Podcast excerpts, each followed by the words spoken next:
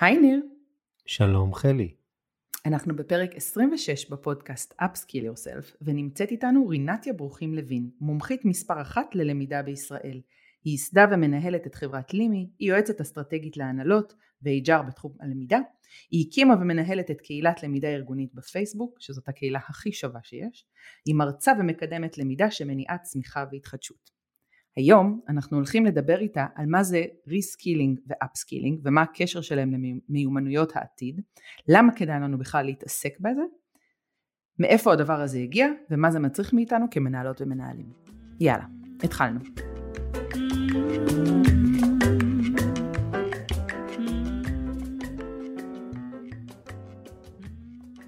טוב, אני חייבת להגיד שאנחנו מאוד מתרגשים פה.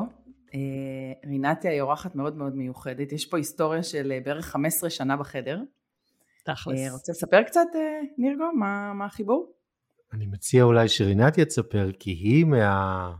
15 שנה, אנחנו עוד מלפני. אתם עוד לפני, כן. בדיוק, אנחנו לדעתי 20 ויותר.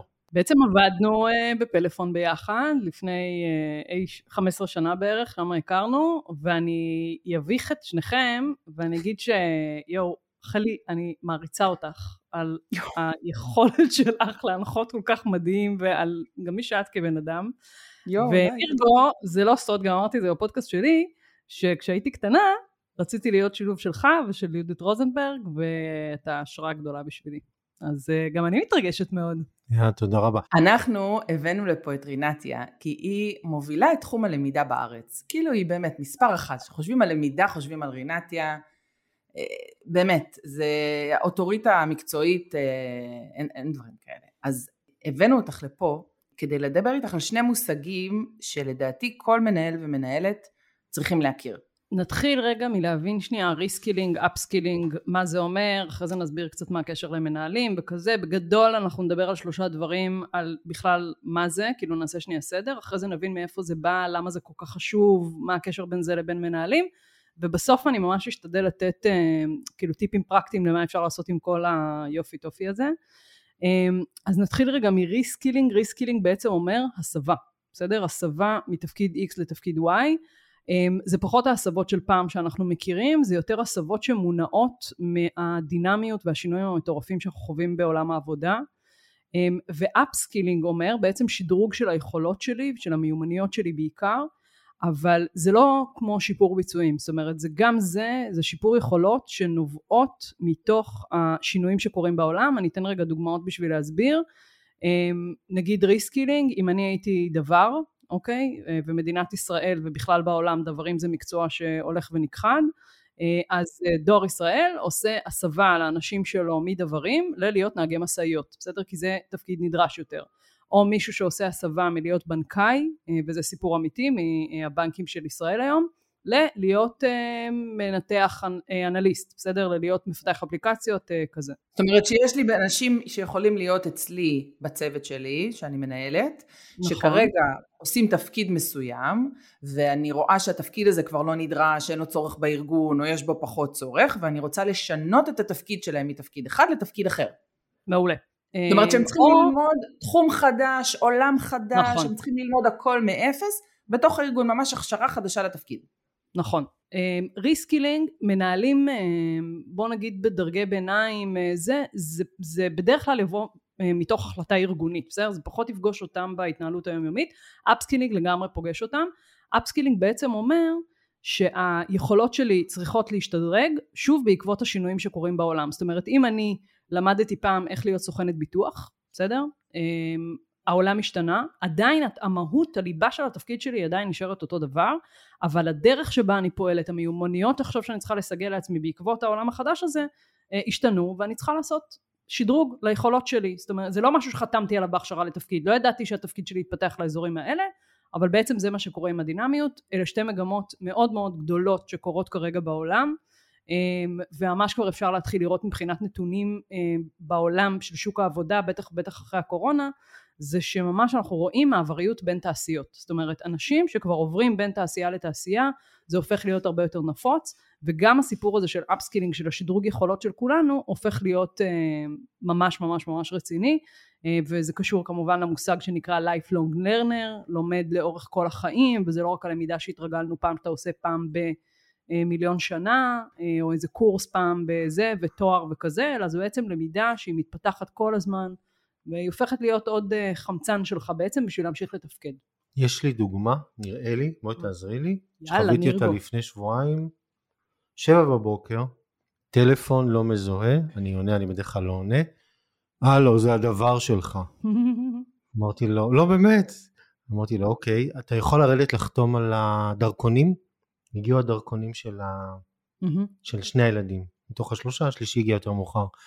אני יורד, הוא מוציא כמו נייד, אבל זה סוג של איזשהו מכשיר אלקטרוני שבעזרתו הוא דורש ממני את הקוד, סורק, ממלא וכולי. אמרתי, וואי.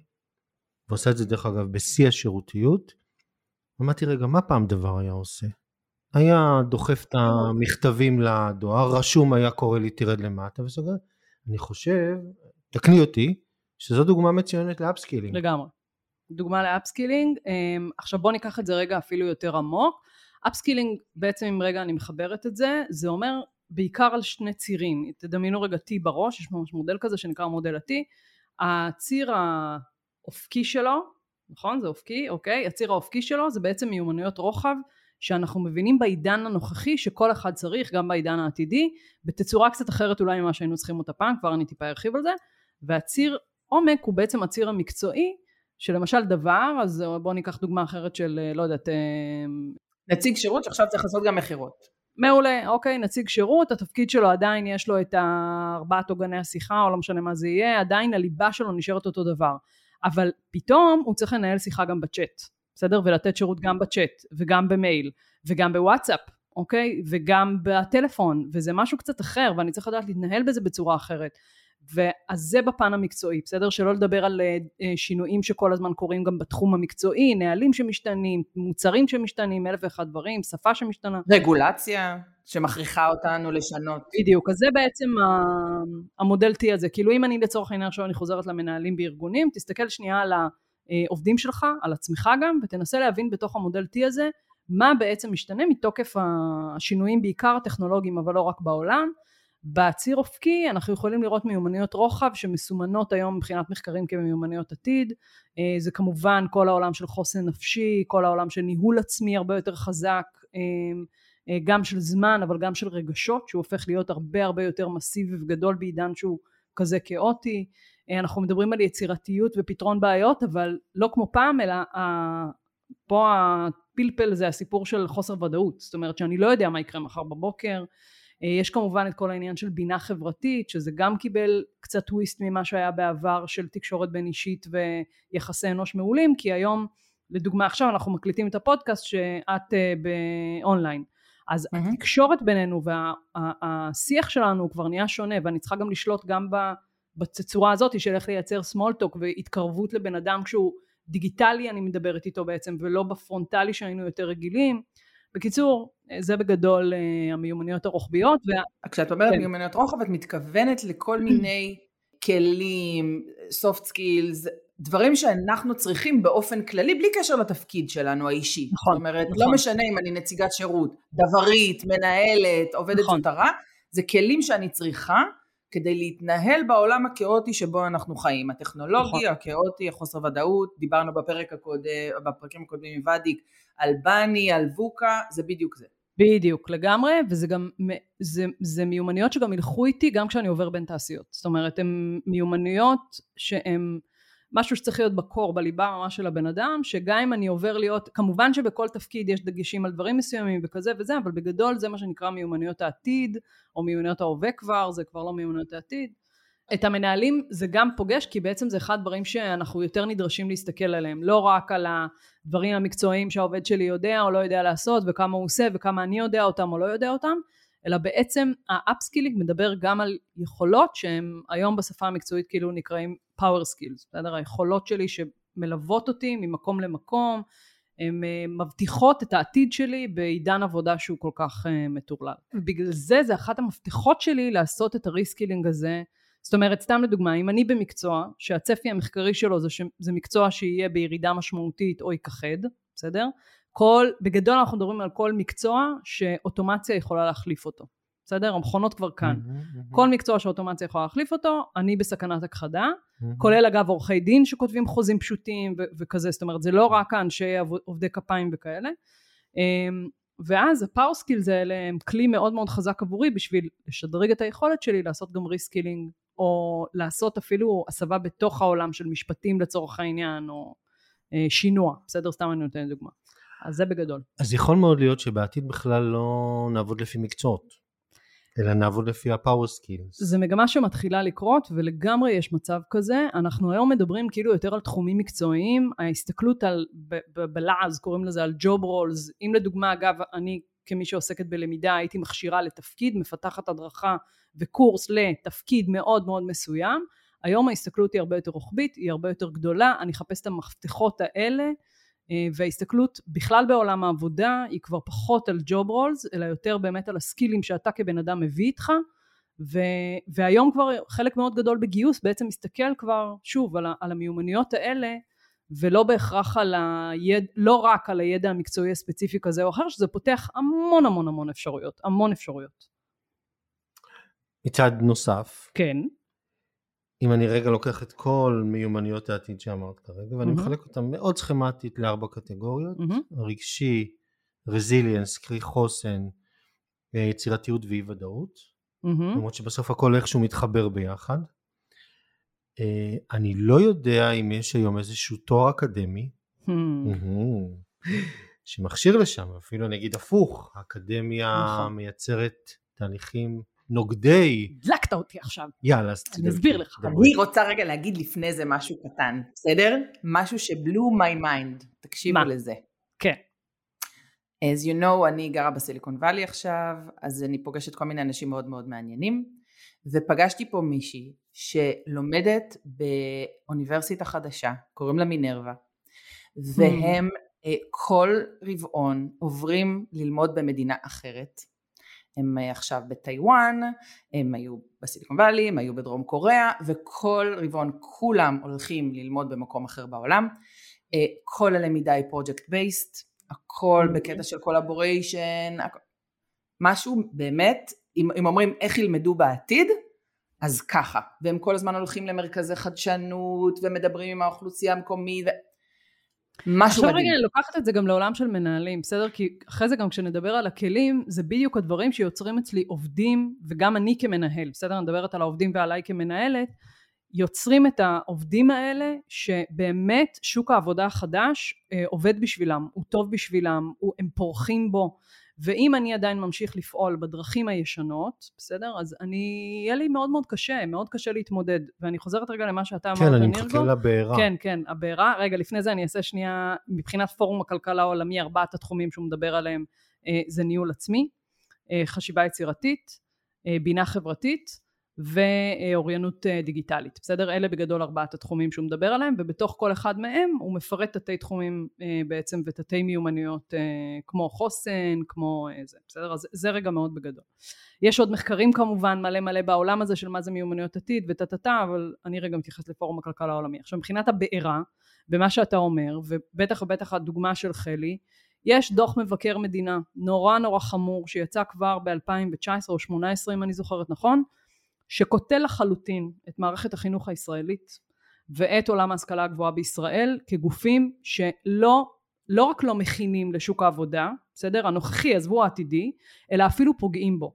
למה? כי אם אנחנו ממשיכים ללמד את הילדים שלנו לשנן לשנן לשנן, בסדר? ולהקיא דברים במבחן, ולא לפתח חוסן, ואוריינות דיגיטלית אומרים להם תסתירו את הטלפונים שלכם בתיקים, ולא מסתכלים על זה כמשהו שהוא חלק בעצם מהעולם היום, ומורים אפילו מפחדים מזה וכולי וכולי, בסדר?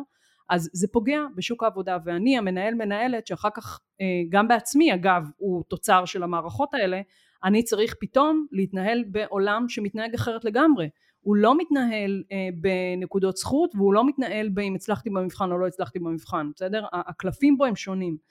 ודוח מבקר המדינה קטל את זה בצורה חד משמעית בעולם בעקבות המלצות של פורום הכלכלה העולמי ובכלל אנחנו כבר רואים תזוזה זה קורה. גם בישראל יש הרבה יוזמות כאלה אבל הן לא מגיעות מלמעלה בסדר? הן מגיעות הרבה מלמטה הן מגיעות מיוזמות של אנשים שאכפת להם ודברים כאלה. הם לא זה, זה משהו הרבה יותר עמוק כדי להניע את השינוי הזה ובגלל זה זה אחת הסיבות של למה גם למנהלים צריך להיות כל כך אכפת מזה. כי אם אני רוצה עובדים טובים ואם אני רוצה להיות מנהלת טובה אני צריכה להבין שהכללי משחק השתנו בסדר? זה לא זה לא אותו דבר זה לא זה כבר לא פועל לפי אותם כללים או פרדיגמה שהיינו מורגלים בה זה שונה בסדר? שוק העבודה היום עובד אחרת לגמרי. כן. המורכבות הנוספת דרך אגב mm-hmm. שהמנהלים עצמם אין להם את הכישורים האלה. נכון. אני לא יכול להיות מנהל אם אני לרול מודל מה? אני לא יכול עכשיו ללמד חוסן או רזיליאנס או ויסות עצמי או ניהול עצמי אם אני עצמי לא יודע נכון. לא רק לעשות את זה, גם להמשיג את זה, השפה הזאת בכלל לא שגורה, זה לא קיים בתרבות. נכון. אני רק אוסיף שמשפט שמשרד החינוך כן הכניס את הסל, social emotional learning, כן יש שם את הכותרות האלה, אבל מה קורה עם זה עם התלמידים? קטונתי, אני אגיד לך עוד משהו, אני לא דואג. אתה לא דואג? אני רואה, אני רואה את הילדים שלי. נו יופי, הם הילדים שלך נרגו. טוב, הילדים שלו, וואלה יופי. אבל... כי אני רואה את הילדים של אובמה, הם מדהימים. שנייה, רגע, אני רק אשלים את הילדים שלי, סליחה. הם רוכשים את המיומנויות האלה בעצמם. מעולה, כי היום הדרכים שלהם הרבה יותר גדולות. אני אגיד מילה רגע לגבי הורים וכזה מי שזה טיפה מעניין אותו הדבר הזה, אני מאוד ממליצה לקרוא את הספר של דוקטור אייל דורון על אה, הורות וחשיבה יצירתית במאה ה-21, של איך אנחנו כהורים קצת יכולים להתנהל אחרת בתוך הדבר הזה. מורכב מאוד. אז אני רוצה להגיד את המשמעויות של הדבר הזה שדיברנו עליו עכשיו, למנהלות ולמנהלים. כי זה אומר mm-hmm. שאני כמנהלת מקבלת עובדות ועובדים שאחד, לא מורגלים בדרך כלל בלמידה עצמאית, בסדר? או לא תמיד מבינים את החשיבות של למידה, או לא מבינים את החשיבות של רכישה אה, של מיומנויות. וזה אחד מהתפקידים שלי, קודם כל להאמין שזה חשוב, וללמוד איך לעשות את זה בעצמי, ואז להעביר את זה גם לעובדות ולעובדים שלי. לגמרי. זה לא ש...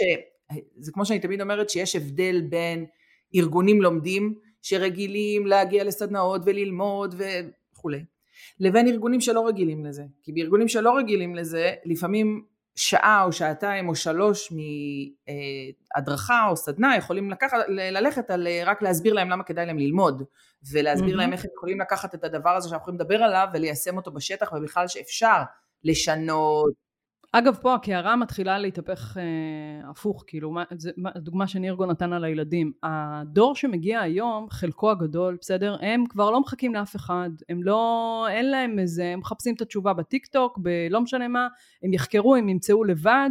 זה לא מחכים למנהל ירום הודו שיגיד להם אם ככה או ככה או ככה בסדר? הם כבר מזמן מזמן מזמן בררו שאלו עשו תחקיר לא יודעת מה. וגם זה משהו שאנחנו כמנהלים צריכים להבין את ההתנהלות הזאת שבעולם כזה של קצת ואקום של מיומנויות וואקום של היכולת שלי לעשות reskilling והשאלה מה תרצה להיות שתהיה גדול היא שאלה מאוד מאוד בעייתית. היא, היום היא כבר לא פועלת בשוק שבו אנשים עוברים תפקידים וגם ימשיכו לעבור תפקידים בצורה שהיא הרבה יותר דינמית מפעם. אם אבא שלי 40 שנה היה עדיין הוא שמאי ביטוח וזה מה שהוא עושה וזה מה שהוא למד אני כבר עברתי, לא, לא כי אני מפונקת. אני, אני חושבת שיש הבדל גדול בין זה שאני בתור בן אדם, כשמעניין אותי משהו, אני הולכת חוקרת אותו, לומדת אותו לבד בטיק טוק או ביוטיוב, mm-hmm. בסדר? לבין מצב שהמנהל או המנהלת שלי חושבים שאני צריכה להבין משהו ולדעת אותו וללמוד אותו, ואני צריכה אה, עכשיו ללכת וללמוד משהו שאני לאו דווקא מתעניינת בו בטירוף, או רוצה כן. אותו בטירוף, או צריכה לשלב את זה, כי אז אני נכנסת למוד של איך שלימדו אותי בבית ספר, ואז, מבינה מה אני אומרת? אז זה, כן, אז זה מתחבר כבר באמת ליכולת שלי כמנהל להיות אמפתי, להבין, להסביר את הרציונל, טה-טה-טה-טם, וזה לא אומר שאתה תהיה פחות מנהל טוב, או פחות uh, פיקודי, או לא משנה מה. Um, וגם, וזה דגש ככה חשוב שאני אני, uh, רואה אותו יותר ויותר בעולם הניהול, לא שאני מבינה גדולה בעולם הניהול, כן, אבל אחד הבאזים המאוד מאוד חזקים זה העולם של אה, ניהול פד... פרדוקסלי, בסדר? של אוקיי. ניהול שאתה מחזיק בעצם חתול שחור, אוקיי. חתול לבן. מצד אוקיי. אחד אתה צריך לדעת לנהל אורדר מאוד מסודר, הכל טוב, תוכניות עבודה, טה טה טה, עובדים יעשו מה שאני אומר להם, בלה בלה בלה. מצד שני, נשמע, אנחנו חיים בעולם של כאוס, הכל משתנה פה כל הזמן, אז בוא תחבק את הכאוס הזה, אפילו תעודד אותו, בסדר? ותדע לנהל את המתחים ואת הקצוות המאוד מאוד גדולים שאנחנו חיים בהם היום, כמו עובד שמצד אחד חושב שהוא יודע הכל וגם יודע לגשת לידע הזה וללמוד אותו מאוד מהר, מצד שני שכשאני אומר לו אז, אז יש פה באמת עולם שלם של מתחים, בסדר? אמ, אז זהו, זה מה זה reskilling, upskilling, וקצת נגענו בלמה זה חשוב. אתם רוצים לדעת מאיפה זה התחיל? כן. ברור. יש לכם ניחוש של שנה? או-אה, מהפכה תעשייתית? הרבה קדימה כפר. נראה לי שנות ה-90. לא יודעת למה. אוקיי, אז תקשיבו, אנחנו כולם מדברים על 2013. אה, באמת? כן, כן, כן, כן, כן, כן, ב-2013 כל הדבר הזה התחיל מזה, זה היה דיבור על זה כמובן, lifelong learning זה מושג שכבר אה, כמעט 20 שנה ובלה בלה, אבל בעצם מה שהתניע את הדבר הזה זה מאמר שיצא באוקספורד ב-2013, שבעצם דיבר על מה המשמעות של מכונות בשוק העבודה. זאת אומרת, מה זה אומר האיום במרכאות על תפקידים עלינו כבני אדם, מה זה אומר שמכונות ודיגיטציה נכנסת, בסדר? והוא ממש הראה נתונים של שיערוך קדימה לאיזה דברים אנחנו בני האדם נעשה פחות ונידרש אליהם יותר בעקבות הכניסה המסיבית של אה, זה. אז reskilling, upskilling זה מושגים שהתחילו בערך סביב העולם הזה, ה-lifelong learning זה כבר מושג, אה, חד, אה, סליחה, ישן יותר, אבל בעצם ממש לדבר על הנתונים האלה שאנחנו מבינים שבעקבות הכניסה המסיבית של הטכנולוגיה והשינויים, זה כולה מ-2013. עכשיו, אם אתם כבר שומעים את זה, חבר'ה, אתם כבר uh, צעד קדימה, כי אתם מבינים לאן העולם הולך. עכשיו תדמיינו פעולה רפיטטיבית שאתם, אפילו אנחנו כמנהלים היום, בסדר? הבקרות שאנחנו עושים ואלף ואחד דברים, יהיה לי דשבורד והדשבורד הזה יגיד לי מה זה ואני אהיה פנוי הרבה יותר לעשות דברים אחרים, הרבה יותר עמוקים אגב ופחות טכניים, שזה החדשות הטובות בתוך הסיפור הזה. אז יש לזה, זה כולה התחיל משם ומאז זה ממשיך להתגלגל, מחקרים של פורום הכלכלה וכולי וזה, שנייה נתונים כדי לסבר את האוזן, אה, פורום הכלכלה העולמי אה, הוציא דוח אה, לפני שנה וחצי בערך שכלל בתוכו את הנתונים של הקורונה ששם בתוכו שני נתונים די רציניים. אחד זה שבחמש שנים עשר שנים הקרובות כל עובד שני בתעשייה העולמית יחליף מקצוע. וואו. אוקיי? כן, זה כולל השלכות קורונה, בסדר? Mm-hmm. עכשיו תיקחו שנייה מה קרה בעולם התעופה, בסדר? יש mm-hmm. ארגונים בעולם התעופה לצורך העניין שהיה תחלופה, תקשיבו טוב, של 100% עובדים. נכון, נכון. 100% נכון. עובדים, אוקיי? אה, וכולי וכולי, לא ניתן עוד דוגמאות, אז זה כל עובד שני בתעשייה העולמית בין חמש שנים לעשור. הדבר השני זה שכל עובד יצטרך לשדרג 40% מסט היכולות שלו בעקבות השינויים והזה ואם עכשיו אני מסתכלת על עצמי כאשת למידה או אפילו כמנהלת בסדר? כל יומיים נכנס לי חדש? כל uh, המיומנויות הרגשיות שנדרשות ממני הן אחרות ממה שנדרשו ממני לפני כמה שנים? אז זה בעצם העולם שאנחנו חיים בו דינמי זז כל הזמן וה reskilling upskilling הזה זה שני מושגים שצריך להבין אותם. אז אני רוצה לחזק את המוטיבציה ללמה? להסתכל על תהליכי reskilling upskilling קודם כן. כל, זה מתחבר גם למה שנירגו אמר קודם, אנחנו מדברים על אם יש בך את התשוקה להוביל, בסדר? Mm-hmm. עליך, לארגון שלך, לעובדים שלך, אתה רוצה להוביל תהליכים מקצועיים, להיות uh, the best, uh, להתקדם, לשנות, לעשות, ה reskilling upskilling הזה הוא מחייב את המציאות אם אתה עם רעב כזה, בסדר? עם צורך כזה של להוביל. אה, ולא להישאר נגיד בבינוניות או משהו כזה ואני פוגשת גם ארגונים שזה בסדר להם להמשיך בדיוק כמו שהם בסדר אבל יש הרבה מנהלים מנהלות שמחפשים את ההובלה הזאת ואני, וזה אחד התנאים. אם אני רוצה להוביל אני צריך להתפתח. זה היה נכון תמיד בסדר? אין פה שאלה. אבל עכשיו על אחת כמה וכמה בגלל הדינמיות בגלל הצורך הזה שהכל מסביבי כל כך משתנה אז אם אני רוצה להוביל שוק אני, אני צריכה להיכנס לדבר הזה. עכשיו אם רגע ניקח את זה רגע שנייה סתם ניקח את זה ל... לא יודעת ארגון אה, ביטחוני בסדר? שיש בו אה, מנהלים מהנדסים לא יודעת מה אם אני מבינה שהדבר הבא במקצוע שלי, בסדר? זה AI, אוקיי? Mm-hmm. לא יודעת מה, אה, אה, אפילו אני הולכת רגע רחוק, מחשוב קוונטי. בואנה, mm-hmm. זה, זה, אם אני רוצה להוביל שוק, אז אני צריכה להבין גם במושגים האלה, אני צריכה להבין שנייה מה הם הולכים להשית עליי, איך אני הולכת להוביל בתוך השוק הזה, מה זה אומר למה שאני עושה היום, מה זה אומר מבחינת המיומנויות, גם מה זה אומר השינוי הזה, הוא גדול, הוא קטן, מה זה יביא עליי מבחינת זהות, זאת אומרת זה איזשהו דיון שצריך להתקיים, בסדר? אם אני רוצה להוביל שוק, השאלה הזאת צריכה להיות. דבר נוסף, mm-hmm. זה הסיפור של משאבים. עכשיו אני רגע מתחילה להתייחס לקונקרטיות המאוד אה, כלכלית אפילו של הדבר הזה. אם אני רוצה להסתכל שנייה על התחום המקצועי שאותו אני מנהלת, בסדר? ואני רגע מסתכלת על זה שלאט לאט המקצוע הזה משתנה, משנה פנים. ואני לא מספיק עם אצבע על הדופק אליו, העובדים שלי מתחילים לעשות טעויות, אני מתחילה לעשות טעויות, אני משלטת בזה בעצם בזמן עבודה, בתסכול, בדברים שבסוף גם עולים כסף, הרבה כסף לארגונים אה, ולאנשים, וגם יוצרים תסכולים מאוד מאוד עמוקים, אוקיי? שאני לא מספיק מעודכן, שאני לא יודע מה קורה וכולי וזה, אז הדבר הזה גם של אה, זמני קליטה של עובדים, זה יכול להיות היכולת שלי להתגייס אליי עובדים טובים, כי אם אני לא משקיע בתהליכי reskilling ו upskilling, ואני לא מפתח את העובדים שלי, אז זה הדיבור, אני לא מפתח את העובדים שלי, וכל השפה הזאת של מיתוג מעסיק ולא משנה מה, אז למה שאני אבוא לעבוד אצלך אם אתה לא... שומר לי על ה... אם אתה לא עוזר לי, בסדר? נקרא לזה, אם אתה לא עוזר לי להתפתח ולדעת מה הדבר הבא ולהיות גם במקום הזה שמוביל ולא במקום שמובל ונזכר ברגע האחרון שמשהו השתנה. אז יש לזה ביטויים גם של גיוס עובדים, גם של הזמן והפרודקטיביות של איך אנחנו עובדים בהם. אמ, דבר נוסף, דיברתי על זה על מיתוג מעסיק, אני רוצה להביא עובדים טובים, אז זה אחלה דרך גם למשוך אותם, וזה אחלה דרך, וזה נוגע לנקודה הבאה, לשמר את העובדים שלי, עובדים שלי וגם את עצמי, בסדר? את, ה, את העובדים הטובים, העובדים שאני רוצה לשמר אותם, אני אהיה חייב לפתח אותם, אני צריך להבין במה מה המיומנויות שאנחנו צריכים להשתדרג בהם, איך אנחנו צריכים להשתדרג בהם אמ, וכזה. ואני רגע אומרת פה מילה אה, לא גסה בכלל בפודקאסט הזה, אבל קצת ערכים, בסדר? Mm-hmm. יש פה המון המון תעשיות שהן בסכנה אה, מיידית, בסדר? אם אני חוזרת רגע למבקר המדינה, מבקר המדינה מדבר על זה בדוח האחרון שלו, הוא דיבר על זה ש-15% מהמשרות בישראל, אוקיי? הם בסכנת הכחדה מיידית.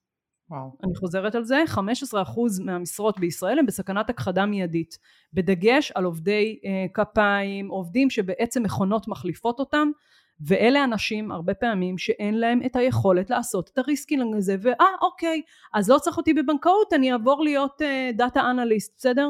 הרבה פעמים אין לה את היכולות הזה, ואני כמנהל שדואג לעובדים שלו, כארגון שקורא לעצמו משפחה או לא משנה מה, אני צריך לדאוג לעצמי ולעובדים שלי לפרנסה הזאת מחר בבוקר כדי לא להישאר מאחורה. אני, אני תמיד מספרת סיפור שלמדתי לפני איזה שנתיים פיתוח עסקי ואסטרטגי באוניברסיטת תל אביב ובא להרצות בפנינו איזה מנכ"ל כזה נורא אה, זה וההרצאה הייתה מרתקת והכל והוא דיבר על זה שהם מקימים מרכז לוגיסטי מטורף הכי גדול במזרח התיכון משהו ענק לשינוע וכזה ופה ושם. ואז אני שאלתי כזה בסוף הוא אמר תשאלו שאלות קשות אל תפחדו וזה. ואז אמרתי אוקיי שמעת על המושגים reskilling, אה, על המושג reskilling? הוא אמר לא, תסבירי לי כאילו מה את מתכוונת, הסברתי לו מה הכוונה ואז שאלתי אותו כמה עובדים היום במחסן הקיים שלך, במרכז שינוע הקיים שלך כמה עובדים? 100 עובדים, אוקיי? 100 עובדים. מה הולך לקרות איתם עוד שנתיים כשהמרלוג הזה יהיה מוכן? הוא היה רגע בשקט והוא לא ידע לענות, בסדר? Mm. זה בדיוק האזורים. עכשיו המאה העובדים האלה, זה לא עובדים, יש להם ידע ארגוני כבר, מחוברות לארגון, יש להם יכולת לתת כל כך הרבה, למה שאני לא אדאג להם לתהליך reskilling או upskilling למשהו אחר? הם יעברו להיות מי... גם איזה מסר אני מעבירה לכל העובדים שלי, האחרים שיישארו, שברגע שלא נצטרך אתכם, אנחנו ניפרד מכם במקום לדאוג לכם ולמצוא לכם תפקיד אחר. אני ראיתי פה, דרך אגב, רובוט שמכין הפוך. Hmm. קפה הפוך. עכשיו, כאילו לא אה, כמו ממכונה כזה שזה, ממש לוקח את הזה, טוחן, מזיז, שופך את החלב, מקציף אותו, כאילו כמה שנים מהיום לא יצטרכו בריסטות, כאילו, כי... בוא ניקח אה, מעולה, קופאיות בסופר, בסדר? אנחנו כבר רואים את המכונות בסופר. אני נכון. מעדיפה ללכת למכונה, לא לקופאית. עכשיו, mm-hmm. מה קורה עם העובדות האלה? בסדר? כאילו זה, ושוב, זה גם בתפקידים שהם אה, יותר אה, צווארון אה, גם כחול וגם לבן, כי שוב, גם בנקאים, גם הסוכני ביטוח אולד סקול, כל העולמות האלה, אלה אנשים שלאט לאט בעצם מאבדים את היכולת שלנו לתפקד בשוק עבודה שהוא כל כך מתחדש באופן מטורף, ואני חושבת שיש פה גם עניין ערכי של לדאוג לאנשים, להמשך פרנסה שלהם, להמשך אה, אה, תעסוקה שלהם, ולא לזנוח אותה מאחורה, בסדר? אז זה בעיניי חלק מהסיפור ללמה אנחנו, ועזבו את זה שמבחינת ROI נטו כלכלי לגייס עובדים זה פי אלף יותר יקר מאשר לעשות תהליך reskilling לעובדים שלך, הקיימים, בסדר? זה מוכח מחקרית. תוך כדי שדיברת אמרתי רגע, אם אני מחבר את זה רגע לפרקטיקות עכשיו, זה מה שהולכים לדבר עוד מעט, שזה סיכום של מה שאמרת. אם אני לוקח ועושה לכל עובד פיתוח אישי מקצועי, mm-hmm. לכיוון ה power skills שדיברת ומשלב שם ערכים כי ברגע שאני עושה פיתוח שהוא אישי המקצועי האישי זה הערכי, והמקצועי זה מהמם. ה skillים למיניהם, בשילוב קהילות לומדות. מדהים. נראה לי שכיסיתי. עכשיו, אני- ר- זה עכשיו, קורה הרבה.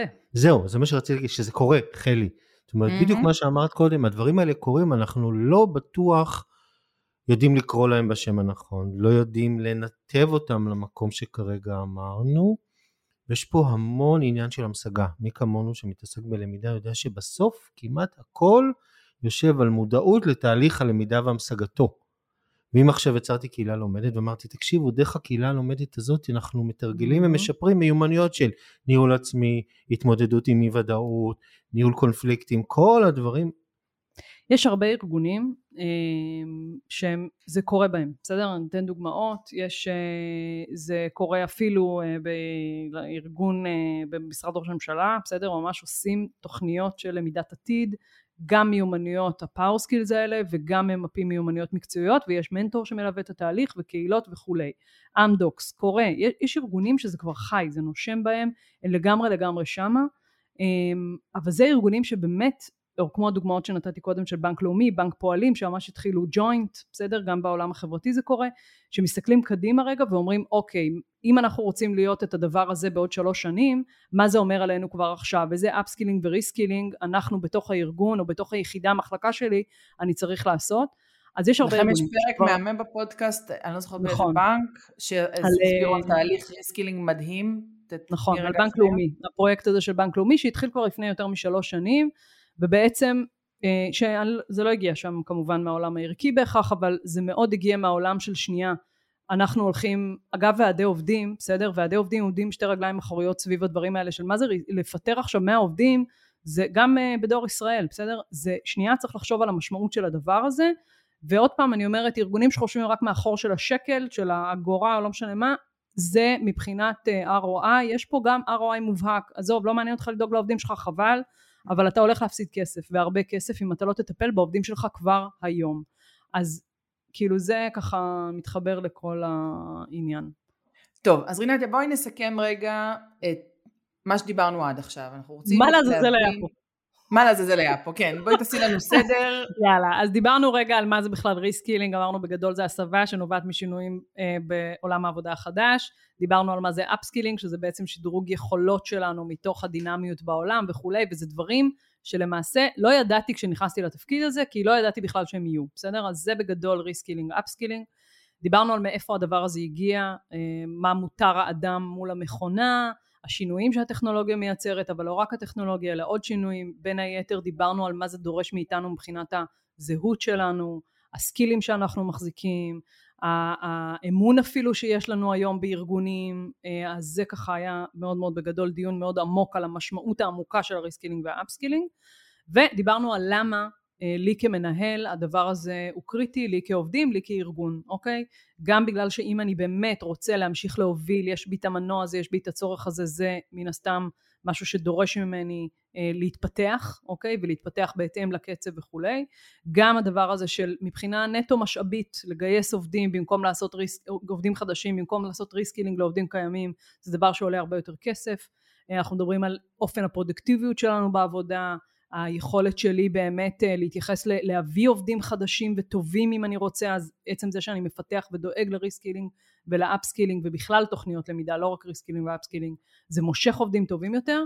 הפן של שימור עובדים אוקיי? כי שימור עובדים קיימים שאני רוצה לשמר אותם אם אני ממשיך לטפח אותם ו- ולדאוג להם אז זה בעצם אה, בין היתר יעזור להם להישאר וגם המילה של ערכים. דיברנו על זה שמערכת החינוך ומערכת ההשכלה הגבוהה בישראל לא מכינות לשוק העבודה העתידי יש פה פער גם חברתי אבל גם אה, אה, אחר מאוד מאוד גדול בין היכולת שלנו כאזרחים במדינת ישראל אה, לבין הצורך של בעצם שוק העבודה. ובגלל זה יש פה עניין ערכי של לדאוג לעובדים שהתפקיד שלהם מחר בבוקר עלול להיעלם לעזור להם לעשות את תהליכי ה reskilling האלה, לדאוג להם באמת, וגם אנשים שהתפקיד שלהם משתנה, הדוגמה שאני הרבה פעמים נותנת זה של שוקה, הסוכן ביטוח, שזה אומנם פרסומת מאוד מצחיקה, אבל היא מייצגת מאחוריה משהו שעלול להיות מאוד מאוד עצוב, של אנשים שלא לא, לא, לא יכלו, לא התפתחו וכולי עם הזמן, וזה חלק מהתפקיד שלנו כמנהלים גם לדאוג לזה. אז זה בגדול מה שדיברנו עליו. מדהים. שיר לסיום? יאללה. אנחנו חורגים ממנהגנו, ורינתיה בחרה את השיר בעצמה. או, אז צריך להקריא לנו? כן. let's go. אני אקריא לכם. טוב, לשיר קוראים על דרך יפו של אה, אהוד בנאי, בסדר? זה שיר סיפור כזה. אהוד בנאי הוא אהוב ליבי. אה, על דרך יפו לפנות בוקר דהרנו ארבעה פרשים. הבוס, הצ'יף, הטרובדור והדוכס במסע מחקר חשאי. קיבלנו מפה עתיקה ומצפן מסנדלר ארמני עיוור וזקן. יצאנו לרחובות להרכיב תרכובות להחיות נפשות. מעיר לעיר חולפים כמו שמועה עם נהג מטולטל וכנפיים. בדרכנו לשחרר את השושנה, להשיב את הטעם למים. לא ביקשנו כבוד, לא ממון, וגם לא את שמנו בעיתון. לצער העולם ביקשנו תרופה לעצור את המגפה. הבוס חזר מצלילה עמוקה, הצ'יף הדליק לו מקטרת. הדוכס היה חולה אהבה, הטורבדור בא מארץ אחרת. כל אחד דיבר שפה זרה, אך הייתה מטרה משותפת, להחזיר את הכוונה למקום אליו היא שייכת. וואו. רינתיה. תודה רבה. מדהים, תודה. רינת.